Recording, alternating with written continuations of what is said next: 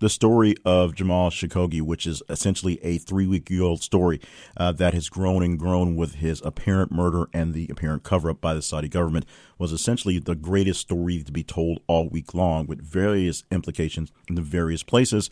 Uh, but it didn't make into our top 10 list, or specifically, we had one of many headlines we posted this week that made it into the top 15, not quite enough in the top 10 we chose not to turn that into a super story because that would have been a bit of a distraction, but we'll tell you what other stories, even though that one was a huge one, what other stories were large enough by your count, things that interest you to make it into the top 10 for this week. This is the wrap up show with me, Jay Cleveland Payne from thisisaconversation.com, and this is the wrap up show for the week ending October the 20th, 2018.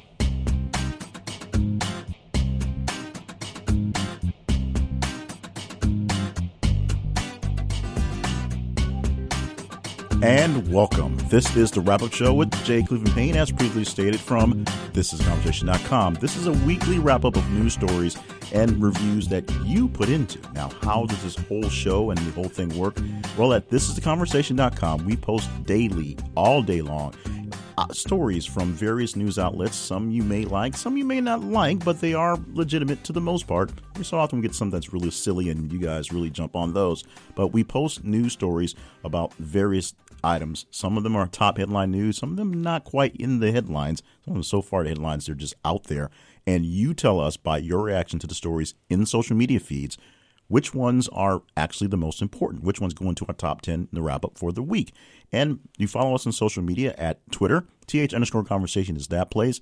On Facebook, look for This is the Conversation. And also look for us on Instagram as well. Not as many stories posted there, but we do post the, the wrap, the top five for the day or top five midday check ins. And of course, links to this podcast every single week. And you can check out what exactly came in the top 10 all week long. And as you see the stories pop up in your feeds, like them, love them, hate them, share them, reply to them. The more interactions the stories get, the higher they go up on the scale. As we already said, we're going to have to have some housekeeping on the uh, Jamal Khashoggi uh, story because it was huge. And if we put it all together, it would have definitely dominated the week. But there were so many stories you posted and so many things that were offshoots of the main story. That's the journalist that went into the Saudi consulate and never came out that we decided to leave it as B. It, it got into the top 15. One of them got in the top 15. We'll talk about all the implications with that spot in the rounding out segment. That's a segment where we round out the top 11 through 15 stories not quite in the top 10. We also will talk about the almost irrelevant story of the week. That story is uh, glorious because it comes in usually one of the last stories we post before we hit the cutoff to turn in to get the numbers in. And this week we got in a not as high number as before, about 116 different distinct stories this week that were posted through. And we'll talk about the one that barely made it into the list and so far along that it doesn't really get much mention. But we'll mention it because we'll let you know just how far things are. We'll give you a countdown from how far the number one story is to that story as well. Also, there'll be shout outs, so stick around for that. And the housekeeping segment, as we say, we'll talk about some of the issues and how we crunch some numbers this week. And we'll definitely get back into the pre talk about the Khashoggi thing because we'll talk about how it happened and then we'll talk about more of the story and have an extended version of the the round out part coming up in a bit. But let's get to the things that are most important, the ones that you said are most important, the top 10 stories going from 10 to 1, so you can see which ones, as they grow, were the ones that you really, really, really got into for this week, the week we have ending on October the 20th, 2018. The headline for the number 10 story this week reads Walmart, Whole Foods, Trader Joe recall salads. We posted this uh, Thursday, October the 18th. Uh, and this one got in there pretty quickly and was big enough that you guys really cared about it to make it right into the top 10. A few lines from that actual story. We pulled it off of Business Insider, the link that we have for the story. Hundreds of pounds of salad sold at Whole Foods, Trader Joe's, and Walmart are being recalled because of not concerns about salmonella and listeria contamination. The food suppliers GSHE, Prime Deli Corporation, Mary's Harvest Fresh Foods, and GH Foods California recalled a combined 2,811 pounds of ready to eat salads. The U.S. Department of Agriculture Food Safety and Inspection Service announced on Wednesday. Salads were sold at chains including Walmart, Trader Joe's, Whole Foods, and 7 Eleven. The producers of the ready to eat salads learned of the potential contamination when a shared supplier recalled the corn used in the salads earlier this week. Uh, you can go to the story we have listed or just search for that term. You can find the names, the brand names of the salads that you need to go take care of. Uh, you need to do this. You need this is something they're very serious about. When they recall things like this, um, listeria and salmonella contaminations, usually in the summer there's the big stories on people dying from these type things getting seriously ill from these types things but right now is the right time to check the bag salad you have and if it is contaminated or at least it's in the series that could be contaminated take it back get a refund get a fresh salad. It is worth the time and hassle to deal with that. The next headline is the nine headline for this week. It reads Hillary Clinton's security clearance withdrawn at her request amid email investigation. Posted on Friday, October the 12th, this one gets a bumper response from the 10 story of 10.09%, that much more higher engagement from the story previous. Let's get to a few lines from the story. We pulled the link from USA Today, and it's been updated slightly since that, so you will read it from where it is right now. The State Department has withdrawn Hillary Clinton's security clearance at her request amid an ongoing review of the agency of the former Secretary of State and her private email server.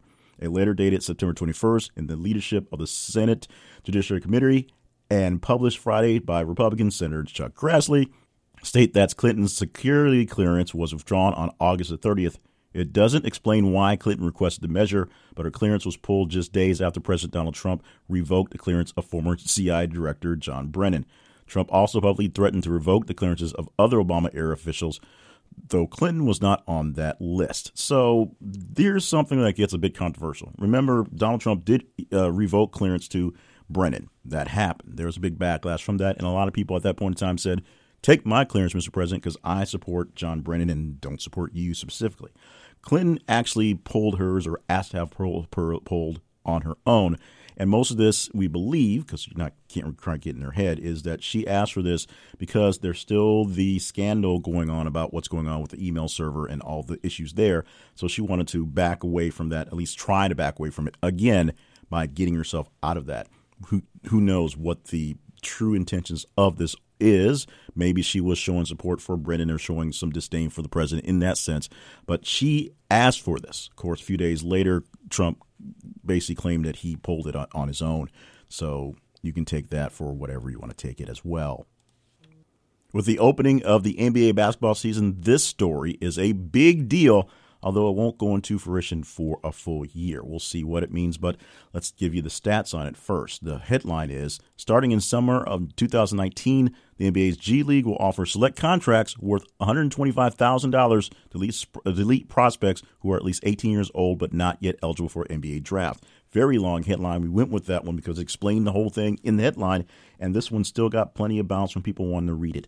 3.33% jump from the number nine story posted on Thursday, October the 18th. A few lines from the story as we posted it. We got it straight from ESPN. In a move that could challenge the NCAA's monopoly on elite talent, the NBA's G League is creating a new venture as an alternative to the one and done route for the best American basketball prospects, it announced Thursday. As part of the newly formed professional path starting in the summer of 2019, the G League will offer select contracts, that's in quotes, worth $125,000 to elite prospects who are at least 18 years old but not eligible for the NBA draft. G League will target recent and would be high school graduates who otherwise would have likely spent at least one season playing college basketball entitling them not only to, with a six figure salary, but also the opportunity to benefit from NBA's infrastructure, as well as a bevy of off court development programs geared towards facilitating and accelerating the transition to the pro game, League President Malcolm Turner told ESPN. Um, so there you go. There is now a path, or at least in a year from now, there should be a path, or months from now, it should be a path for players who know they're going to college just to play basketball to get a chance to play for professional leagues, to play for a lower league professional game. This offers the G League formerly known as the D League, but now sponsored by Gatorade. So that's where the G comes from. Uh, it gives them a chance to get good talent and not just the talent that didn't quite make it into the draft that are scraping by. This gives people a chance to see some of the formerly one and duns that you would see in college basketball for literally one season and then go off to play big time ball. This is where things get a bit controversial because people have been trying to do this for a while. Of course, you know that the Ball family has a stake in this as they are going to create a league for high school players or right of high school players as well.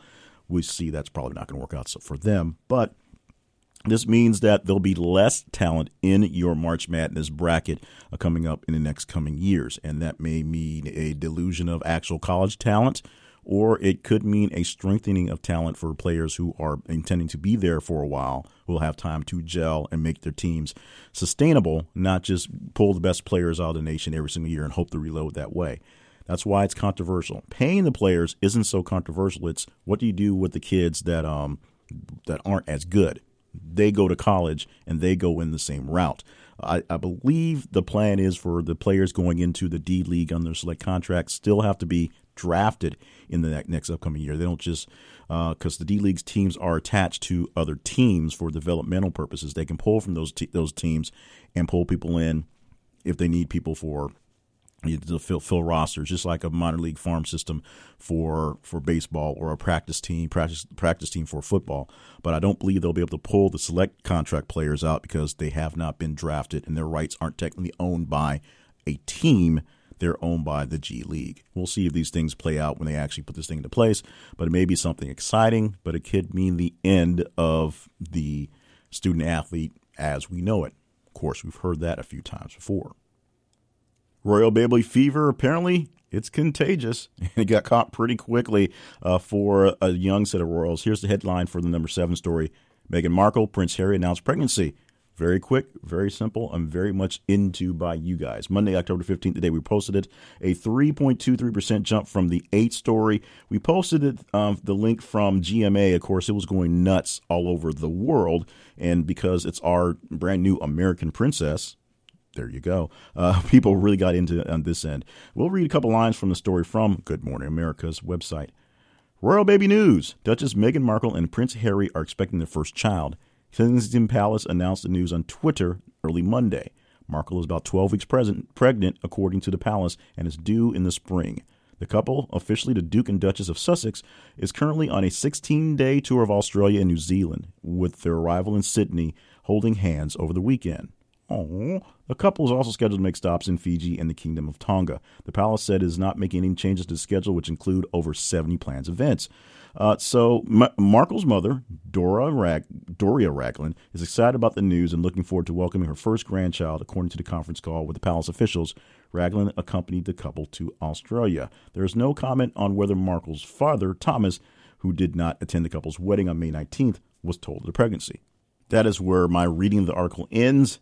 And quick commentary pretty sure he's figured it out by now. Now, I believe there was a faux pas in the announcement because they announced it to the family at the wedding they just had uh, about a week ago of a royal couple, per royal cousin, I should say.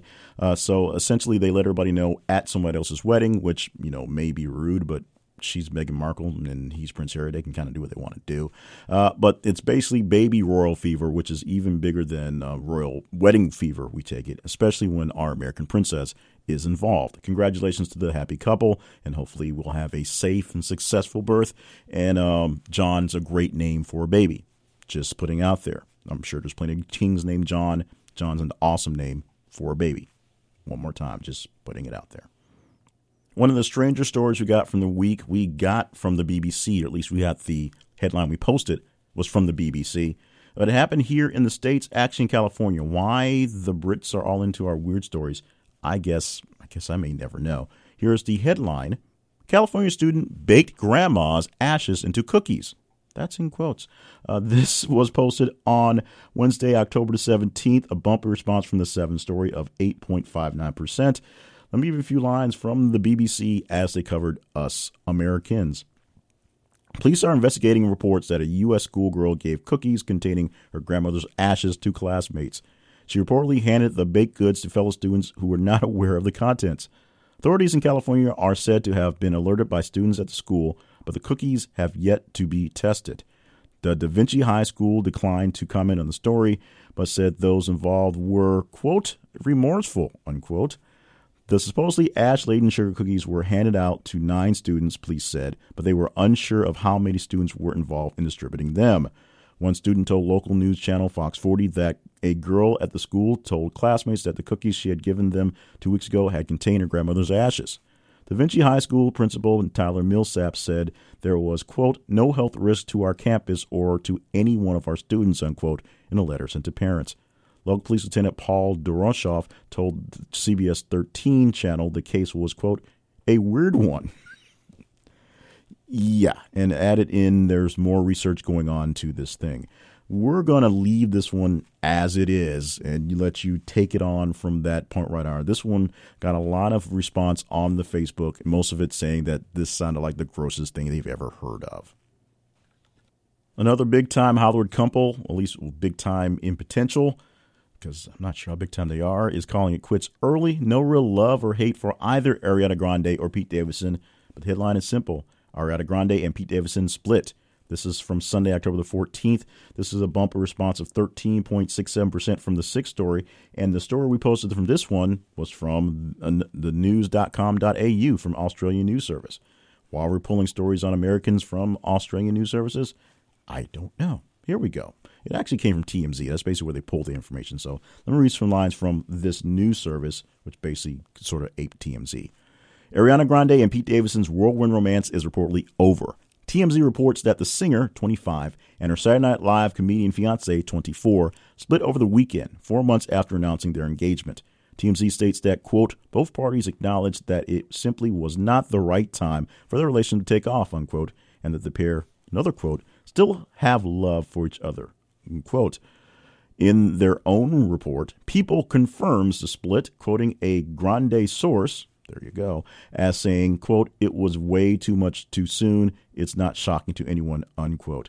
And this goes on into their dating life starting in May, and all those things went over, and just kind of the weirdness of the fact that someone who, with a lot of talent married someone who doesn't seem to have much talent. say it that way, uh, but someone a rising star like Ariana Grande, who you know you can debate that, uh, going out with kind of a yeah, exactly. So the story is what it is. Pete, Grand, Pete Grande or Ariana Davison or whatever I was going to say. The couple is no longer together. We can move on to the next celebrity crush couple that's going to pop up, I'm sure, within days from now. Headline for the number four story this week Microsoft co founder Paul Allen dies of cancer at 65. Posted this on Monday, October the 15th. Bumper response of 17.09% from the five story. The story we got, or the link we got, was from CNBC. Here is some lines from that story. Microsoft co founder Paul Allen died from complications of non Hodgkin's lymphoma on Monday afternoon. Allen's Vulcan Incorporated announced that he died in Seattle at age 65. Allen's sister, Jody, said he was, quote, a remarkable individual on every level, unquote. The longer quote, while most knew Paul Allen as a technologist and philanthropist, he for us, he was a much loved brother and uncle, an exceptional friend. Paul's family and friends were blessed to experience his wit, warmth, his generosity, and deep concern, she said in a statement. For all the demands of his schedule, there was always time for family and friends. And this time of loss and grief for us and so many others, we are profoundly grateful for the care and concerns he demonstrated every day. Allen ranked among the world's wealthiest individuals as of Monday afternoon, because these things change. He was ranked 44th on the Forbes 2018 list of billionaires with an estimated net worth of more than 20 billion dollars. Of course, Paul Allen was known for being a philanthropist, a word I can never say, philanthropist. Um, he also owned the NBA's Portland Trailblazer, owned the Seattle Seahawks f- from the NFL, had a big chunk of Seattle Sounders, a soccer team, and was doing his best to try to bring some sort of basketball back to Seattle. A lot of this, a lot of this work into Portland is because that's as close as you can get. But remember, the Supersonics, now the Oklahoma City Thunder, originated there, and he's been trying to get some work to get them back up there probably not going to happen. That's not a story for this one right here. Uh, but um, he disclosed uh, last month or so that he was receiving treatments for the disease, so it was not a surprise. The fact that he went so quickly as he started his treatment is the surprise in this. So our thoughts and prayers go out to, of course, the family and friends of Paul Allen, the people that he worked with, and the people that he did so much for. He was a man who, despite being a billionaire, seemed to have a true heart for people uh, one that people we get cynical about, but he seemed to really have that heart for people that we want to see in our leaders in business and essentially in life. While a truly bizarre story, as you'll see from the headline and the headline only, that's all we're going to give and move on for this one. Uh, the um, nature of it is still very serious, so we're going to treat it as serious as I can possibly do it. I'm just going to read the headline after giving the stats and move away from it. This was the highest rated Twitter story of the week in the number three spot. Uh, it gets a bumper response of 2.7% from the four story. As I said, we're going to read the headline and move on. We pulled this headline from the Daily Mail of, of Europe, of UK, but once again, it's them covering us here in America. Headline reads Dennis Hoff, a brothel owner who was running for the Nevada state legislature, died in his sleep at one of his brothels after celebrating his 72nd birthday with porn star Ron Jeremy, rapper Flavor Flav, and ex sheriff Joe Arpaio. I've read the headline. We are moving on.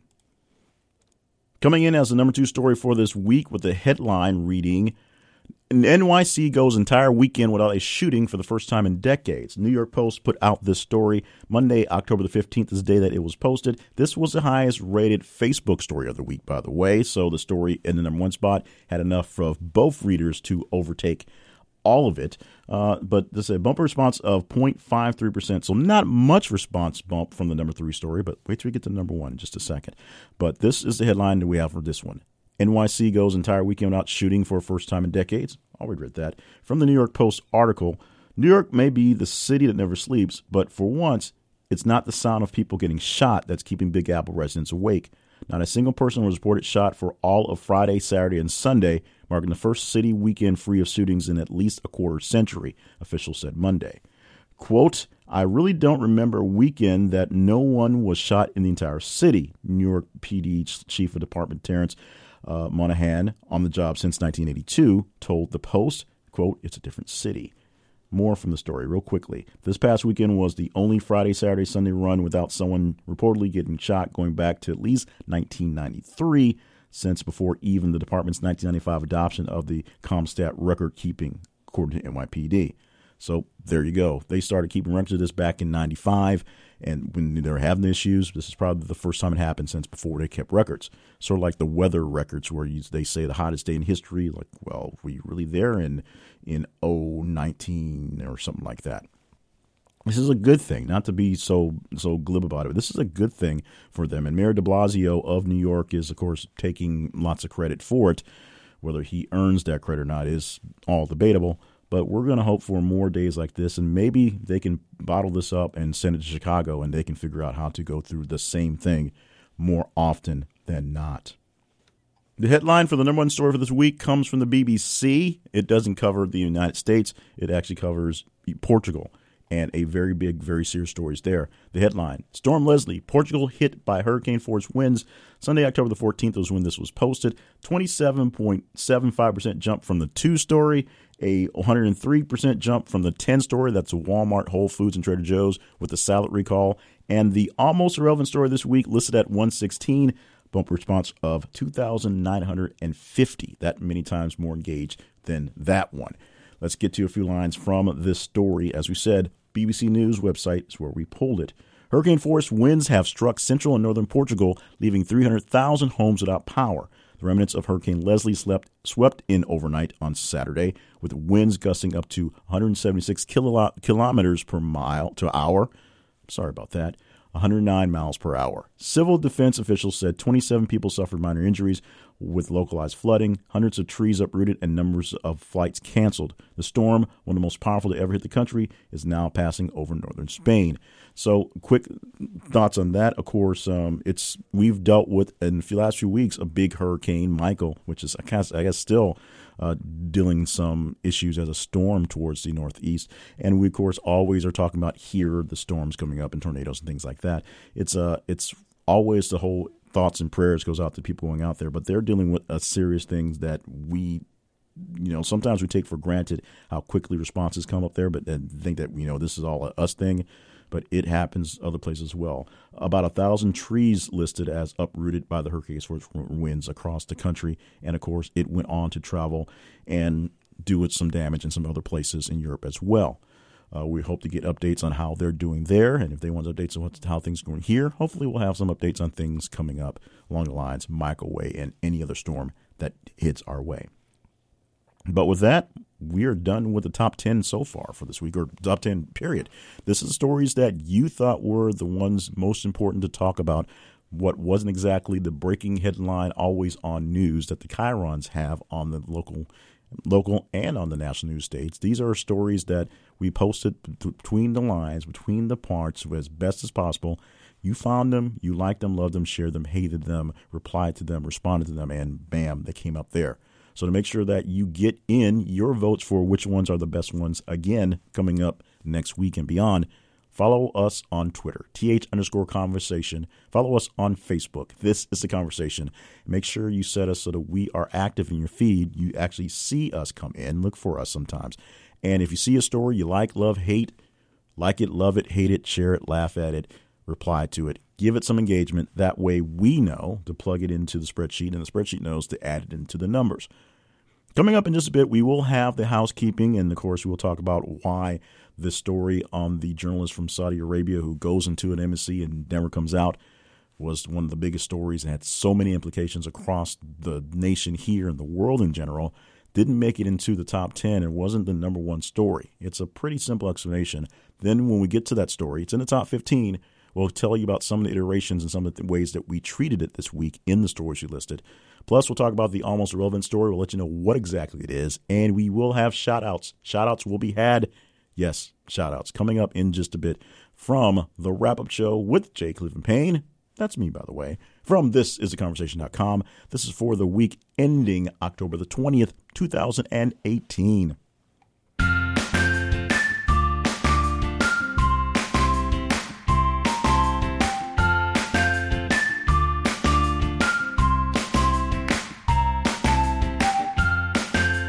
I'm opening up the block of sponsorship with a different request today. It's still essentially sponsorship, it's still helping out, but it's a not ad for any particular sponsor. You can still check out the link for sponsors or inside any banner ad that pops up at the website, thisistheconversation.com on any time you visit there especially visit the sponsors there and see if there's someone you may love that may help you out. But today and for the next couple of weeks, I'm going to do the NPR begging thing. I'm going to do the asking for contributions because this is a serious, even though sometimes it seems like I don't take this thing serious. This is a serious matter in this project. And one of the reasons why the project got dropped was essentially funding, you know, trying to get my business things going, get things working. This was not making enough to basically justify the effort for it. We found time and ways to make it justify things, but we also want to make sure you know that this is an actual real effort. And on top of that, the effort of getting news out, actual information, not something that is either propaganda, straight up uh, press releases, or something that plays straight to the left or straight to the right, telling people exactly what they just want to hear all the time getting actual news stories that are relevant and of course important. But sometimes some things that just gets lost in the mix of things that are relevant and important but slanted to certain sides. And that's what we want to do with the conversation. We really want to have conversations with people have people talk about what's going on out there from their point of view and make it feel like a safe space so we're doing some tinkering and building with what's going on here. We're going to try to get a community going again. We know we tried it before. We'll do that as well. But this here is a direct ask and asking for funds. We're doing this because we want to keep this project going. We want to add some more people to help us flesh out some things that we were wow on fire for early on, but we can't do because the funds are limited, the time's limited, the scope is limited. So we're asking two things. We're asking one thing really, but two ways. Go to this is the conversation.com slash contribute. This is the conversation.com slash contribute. And there you'll find two donate buttons, two buttons. One for a one time contribution, give me anything that you want to give, and it will go straight to working on this thing here, and we'll use it directly for that. The other, setting up for a $5 monthly contribution, something to be a supporter of This is the Conversation. Now, more perks and more things will grow as we get this thing going, but right now, this is the simple ask if we're offering you something of value, we're going to offer up you the chance to be a bigger part of it and help us get better and grow. If you are listening, thank you so much. If you cannot contribute and listening is the best you can do, keep listening and share what we're having with people of like minds or hopefully unlike minds who will actually able to have discussions, conversations. In the meantime, keep on looking out for more great things we're going to offer up as we can. And this is no joke, no lie. It's all based on what I can get out in certain periods of time. Sometimes we're on a stretch for time, sometimes we're on a stretch for funds, but it's a stretch to get this thing going on. I got so many people who tell told me that they missed this when it was gone, and people said they're glad it is back, and I'm glad for that because I'm glad to do it. But it does take a little bit of a toll to other opportunities and other things. So, in order to keep this thing going, we've got to make sure it's viable. So, a little help is appreciated. If all you can do is listen and spread the word, that is awesome. If you want to pitch in a couple bucks, I will take the help. You can give either a one time donation of anything you feel like it or set up for a $5 monthly contribution, sort of a subscription, NPR style, if you will. Go to thisistheconversation.com slash contribute. Thisistheconversation.com slash contribute and help us out getting this thing going to where we know it can go and not just keeping it as it is.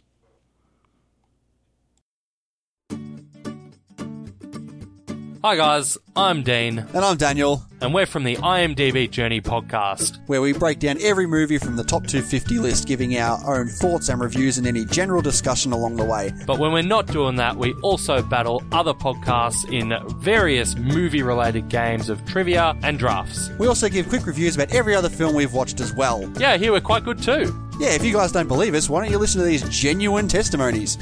Oh, hey guys, you guys are really good. I love your chemistry. Oh, hey, brew. It's uh, this is a this is a good podcast, yo. Oh, for sure. Yeah. Yeah, love the banter, guys. Keep it up. IMDb Journey is one of my favorite podcasts of all time. ah, fantastic testimonies. Oh, thanks, guys. Absolutely genuine and real. and if you want to give a genuine testimony as well, go ahead and search for IMDb Journey. You can find us on all your favorite podcast sites, including iTunes, Stitcher, and Spotify. So come along and join our journey.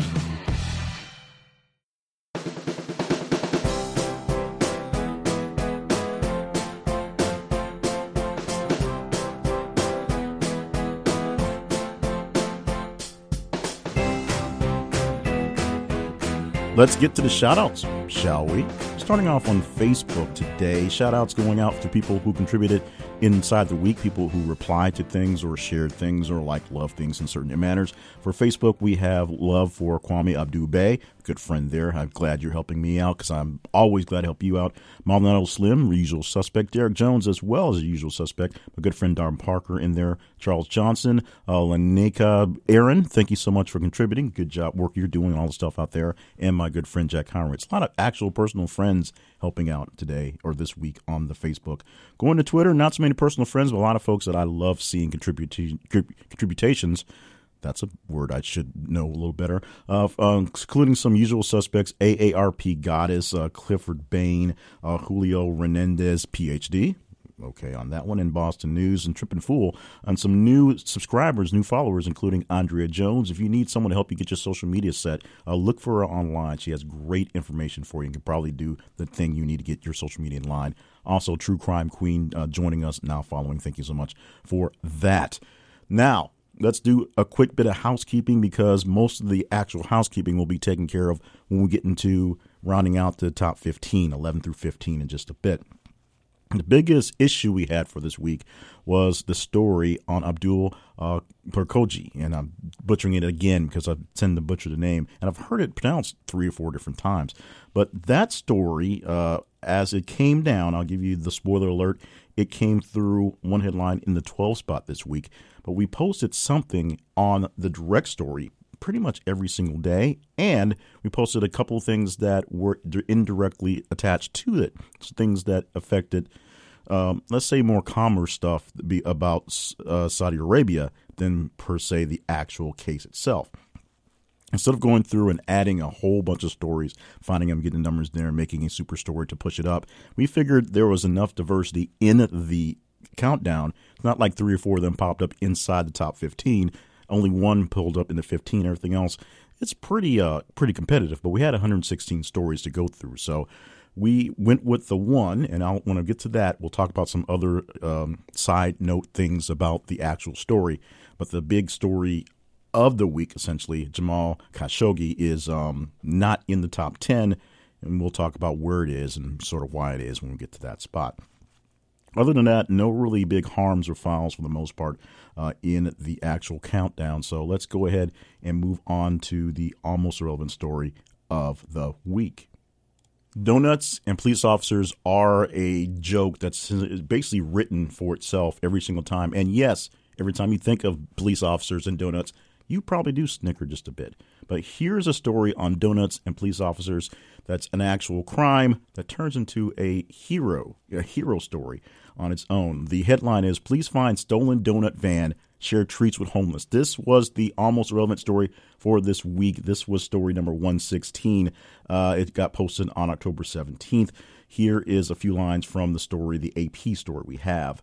It was a lucky day for some Florida police officers who recovered a stolen van filled with Krispy Kreme donuts. Clearwater Police posted a photo on Facebook of a group of officers standing in front of the van holding boxes of the tasty treats. The Tampa Bay Times reports the van was reported stolen Tuesday morning in Lake City, which is 193 miles north of Clearwater. The van, loaded with donuts, was spotted in Clearwater on Tuesday afternoon. The Facebook posting says the store manager donated the cargo to the officers. They saved some donuts to eat and handed out the rest to the area's homeless.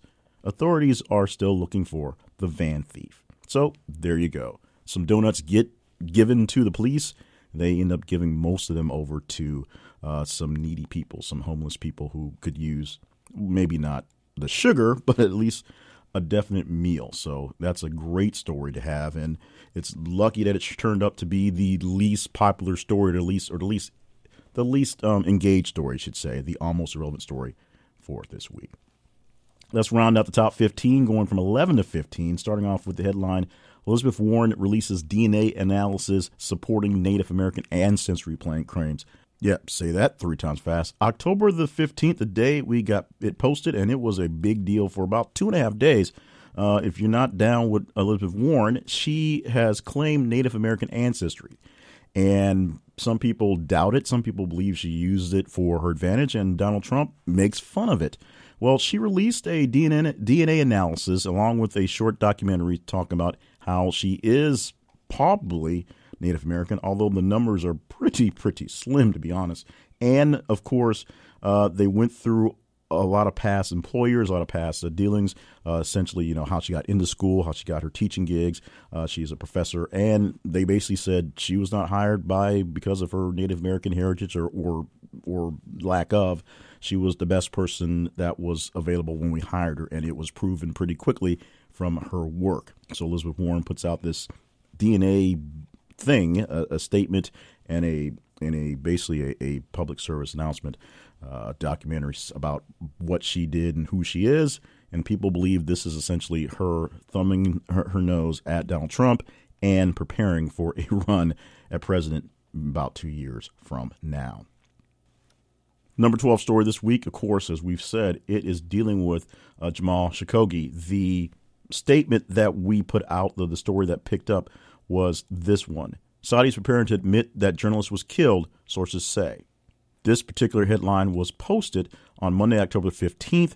This headline from this story from CNN we have uh, was updated later in the day. It was updated probably a couple times, but this is um, listed as um, the new headline is Saudis preparing to admit Jamal Khashoggi died during interrogation, sources say. And of course, at this point in time, we know it being the 19th of October, the week ending the 20th, uh, we pretty much know that he was interrogated painfully uh, using um, um, hacksaws to basically cut him in the process, given some sort of weird tranquilizer. Died in the process. The whole acts by accident. Although when you're cutting off limbs, it's hard to think somebody's really going to live through those type of things. And then of course completely dismembered and taken out of the building in separate boxes. That's what we believe per reports. That's essentially what the turkish people have in in audio form we believe just audio of the actual interrogation going on. Uh, there's a lot of dealings going back and forth including president donald trump and Secretary of State um, Pompeo giving uh, the Saudis plenty of time to figure out what their answer is on a incident that happened about two weeks ago essentially giving them time to clean up, cover up, do what they need to do with that one. And a lot of different um, a lot of different economical things. There is a summit happening next week in uh, in um in Saudi Arabia. It's basically being called Davos in the desert. And as the news came by about the gruesome nature of what may or may not have happened, many of the business leaders around the world decided to pull out of it. Of course, many of the uh, countries are condemning it. We, as a country, being Donald Trump, is not quite, although Congress and Congress people on both sides are kind of pushing some things. And um, so a lot of the people backed out of that. Very late, about a day or so ago, our Secretary of the Treasury decided he wasn't going. And there's also a big deal, although I'm not sure exactly how it's going to be played out, where the WWE, another story we posted, they may lose about $16 million uh, off the bat from a 10 year deal they have with Saudi Arabia to do pay per views there. They've already knocked out one about a year ago. This was their second one. This was a big one coming, and it's still on the schedule with some pretty big storyline matches to happen. They're still promoting the event, but they pull down the actual place and, and time that's going to happen. Now, there is also some issue with Saudi Arabia as well because at the last event, apparently, uh, they sold tickets for about $5 each in a huge stadium. So anybody who wanted to come could essentially get in for fairly cheap and it's stuff this this is stuff the um, stadium made a big deal. On um, this one, they uh, they announced a very big auditorium, and then later they downgraded to a smaller auditorium, uh, essentially as this thing was starting to to bubble up. It wasn't quite as dire at the time, so it was looking more like a financial deal. But now it's looking more political, and the WWE apparently is going to pull out of the area, at least Saudi Arabia, for the next event, Crown Jewel. But they will have the event somewhere. And that's the big question mark is somewhere. They're still promoting the event. They're just not saying Crown Jewel in Saudi Arabia anymore. The headline for Story 13 this week Germany protests. Tens of thousands march against far right. We posted this on Saturday the 13th, and this came from the BBC. I'll read you a few lines from this story that we had there. More than 100,000 people have been marching in the German capital, Berlin, protests against xenophobia and the increasing influence of the far right. Right rights groups organized a rally as marchers held placards reading "Indivisible" and "United Under Racism." The BBC's Jeremy Hill in Berlin says even the organizers seem surprised by the turnout. Support for the anti-immigration AFD party has risen in recent years. The Alternative for Germany entered parliament for the first time last year becoming the biggest opposition party and expect to make a strong showing in elections in the southern state of Bavaria on Sundays. Marchers walked through central Berlin, rallying at the Brandenburg Gate. Many were defending human rights and tolerance, particularly of immigrants. Uh, here's a quick quote. I'm worried that we are not there for the others, that we don't bother or care about loads of people who really need our help, said one demonstrator. So that's something that's there, and we're seeing a lot of protests here in our United States, and looks like around the world, and, and that's a pretty big deal to have vote or marchers protesting intolerance in a place like Germany. If you want to go back a few years or, or, a couple decades, if you will, they're not exactly known for being their hotbed of inclusiveness for um, for different sorts of races and cultures. That being said, this is a long time away from then. Germany right now is one of the more open societies to um, refugees and people from other nations who are needing help, which is sort of uh, iconic and odd at the same time. But they are sort of leading the way, and I think they're making a play for who will be the next quote unquote leader of the free world. Germany making a big push to be able to take care and take on everything as best as possible, as the United States is moving closer and closer to trying to take care of as little as possible based on the current direction of our national policy. Trailblazing is where we're going for the next story. In the spot for 14 this week, here's the headline. Trailbla- black woman who had trailblazing Navy career dies at 83. Tuesday, October 16th, popped this one up, and we're so glad this one made it into the countdown, even if it's in the rounding out part. Raye Montague, a trailblazing black woman from Arkansas who revolutionized the way the U.S. Navy designed ships, has died. She was 83. Montague, who had a 33 year career in the Navy, developed a computer program that created rough drafts of ship specifications. She told the Arkansas Democrat Gazette in 2012 that the program allowed the Navy to cut the time it took to build a ship's draft design from two years to 18 hours and 26 minutes. The newspaper reports she died Wednesday at a hospital in Little Rock. Her son, David Montague, says his mother died of congestive heart failure. So there's a pretty, pretty, pretty cool thing. Uh, it goes on to talk about how her, how she um, fought discrimination through all places. And if you've recently watched the movie Hidden Figures, you'll find out that there were a whole lot of women behind a lot of the men doing big type things back then, and a whole lot of African American women doing a lot of things behind the men doing big things way back when. So many so many historical people that you just don't know about in stories that get lost in the shuffle and get turned into footnotes, which luckily now as more people are becoming greater in their roles and more people looking more deeper into the history of things and looking for great stories, we're finding great stories. This is a great story that I had no idea about in my 16 years living in Little Rock uh, but this is one that, unfortunately, with the loss of Raye Montague, uh, we get a great story to tell to um, to everyone. A great story I have to tell to my daughter about being a trailblazer because this lady essentially. Uh, she should be in the dictionary next to that pic. Uh, what a picture next to that that that word trailblazer in the dictionary, assuming we still do dictionaries because it is 2018. And we're wrapping up this week, rounding out the top 15 with the 15 story that is a pretty quick and easy one, although it gets a bit more complicated on the business side and creative side for Marvel and their Netflix series, although there's even more creative craziness in that one.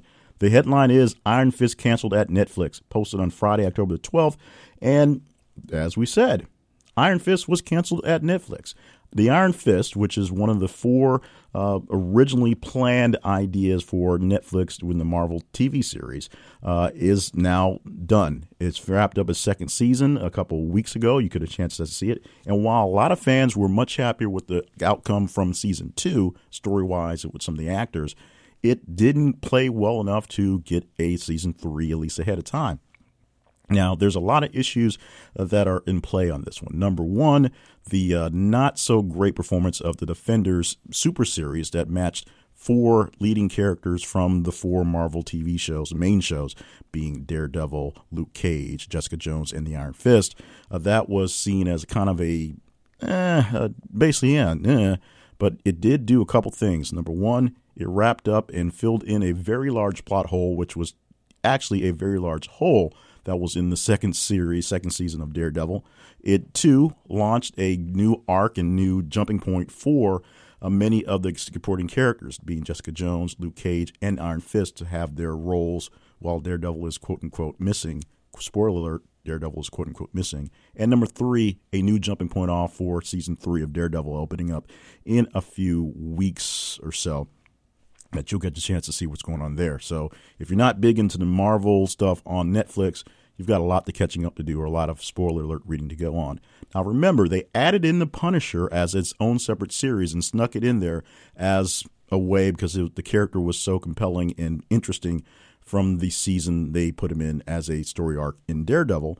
And also, there was rumors that because they canceled the Iron Fist with the message that the Iron Fist is still alive in the universe, there will be other programs going along as well. If uh, without giving any spoilers, some very interesting things happen at the end of the season, and of course, in the comic books, some of the characters have outside lives and adventures doing other things, including Luke Cage and Danny Rand as the heroes for hire.